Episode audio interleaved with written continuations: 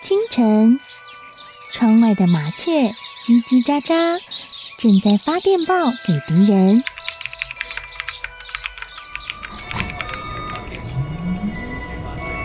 地底下的地铁，像敌人养的蛇，到处巡逻。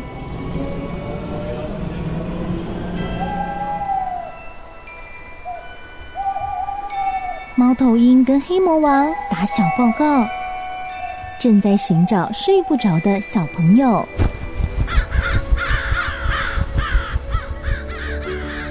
铅笔是对抗邪恶势力的宝剑，黑魔王，你出来！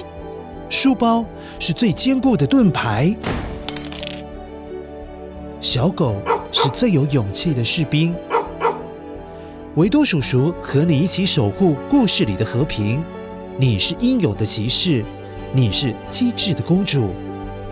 维多叔叔的故事欢乐车，听故事，用想象力听见我们的与众不同。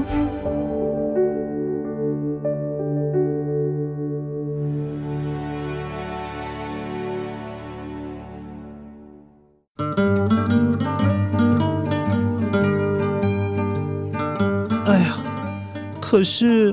话才刚说完，他在前往学校的路上又遇到了其他的小朋友，其中有一位小朋友还告诉皮诺丘：“哎，有一个叫欢乐国的地方，大的像是游乐园一样，不仅好玩，还有吃不完的点心、蛋糕，还有糖果。”哎呀，皮诺丘又经不起诱惑了，跟着许多小朋友一起去了。欢乐国，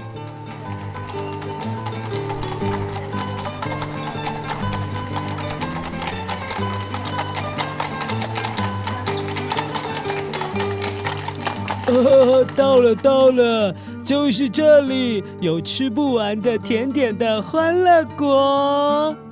果真，欢乐国里面全部都是小孩子，大家每天都不用上课，也不用写功课。只要一直玩，一直玩，还有很多东西可以吃，大家都过得好开心哦。贪玩的皮诺丘早就把老爷爷、小仙女还有上学这件事全部忘光光了。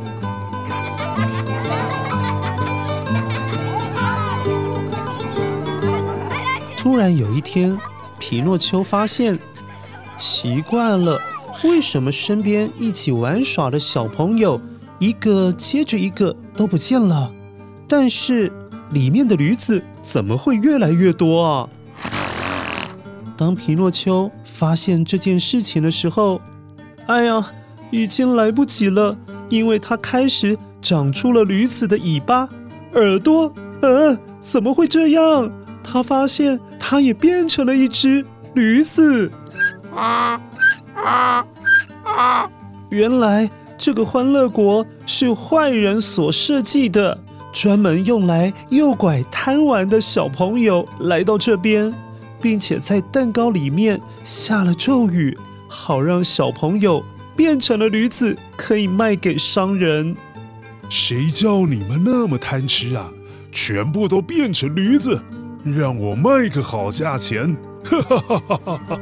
当坏人要将皮诺丘和其他的驴子一起赶上一艘船的时候，皮诺丘灵机一动，故意摔了一跤，让自己跌入海里。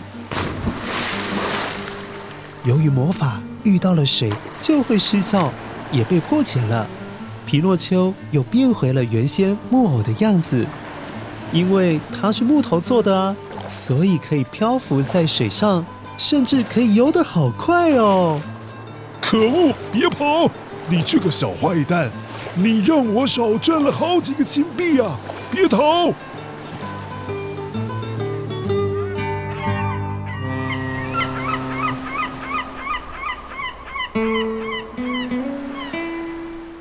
就在皮诺丘不断游泳的时候，起来换一口气，突然。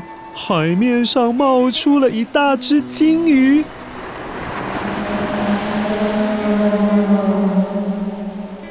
这只鲸鱼由于太饿了，不管三七二十一，哇，张大口，竟然把皮诺丘吞了进去。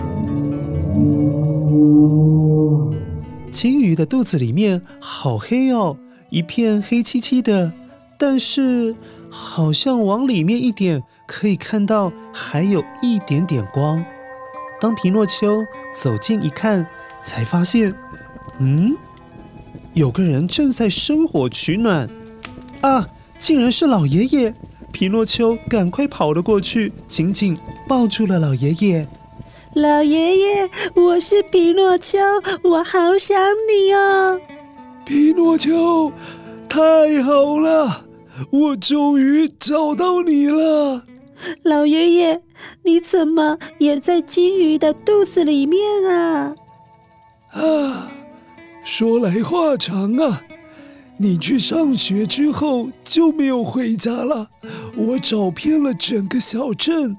还是找不到你，只好把所有的钱都拿去买了一艘船，想说出海去打听看看有没有你的消息啊。怎么知道这船航行到了一半，遇到了大风大浪，把我的船给毁了。当我掉到海里的时候，一不小心。就被这只鲸鱼给吃了，哎，所以啊，才会在这边跟你相遇啊。皮诺丘和老爷爷同时叹了口气，想说这该怎么逃出去呀？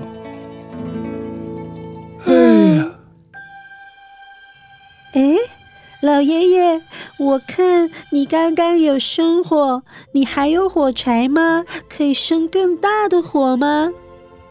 有是有，但你要生火干嘛？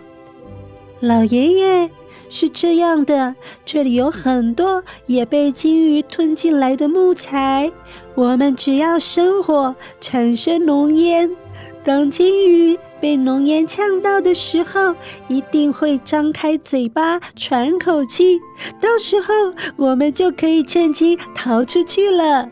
皮诺丘，我聪明的孩子，这个办法不错。那火柴在这里。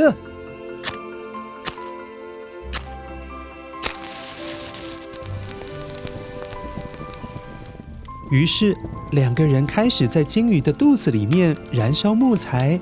哇，越烧火越旺，烟也越来越大，大到终于把鲸鱼呛到张开嘴巴哀嚎。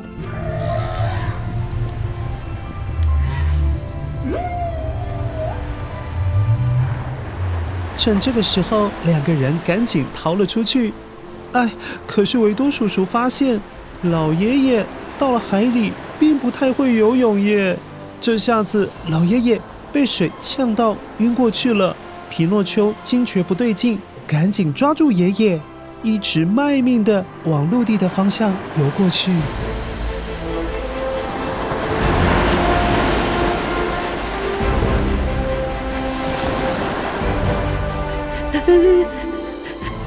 老爷爷，你要振作啊！我们快要到陆地上了。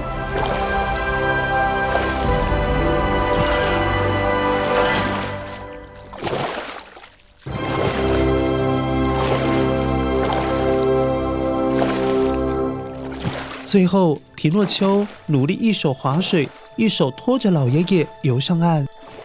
幸好老爷爷休息了一下子，醒过来了。此时，小仙女又出现了。皮诺丘，这一次你用智慧与勇气拯救了自己和老爷爷，我相信你有足够的能力当一个真正的人。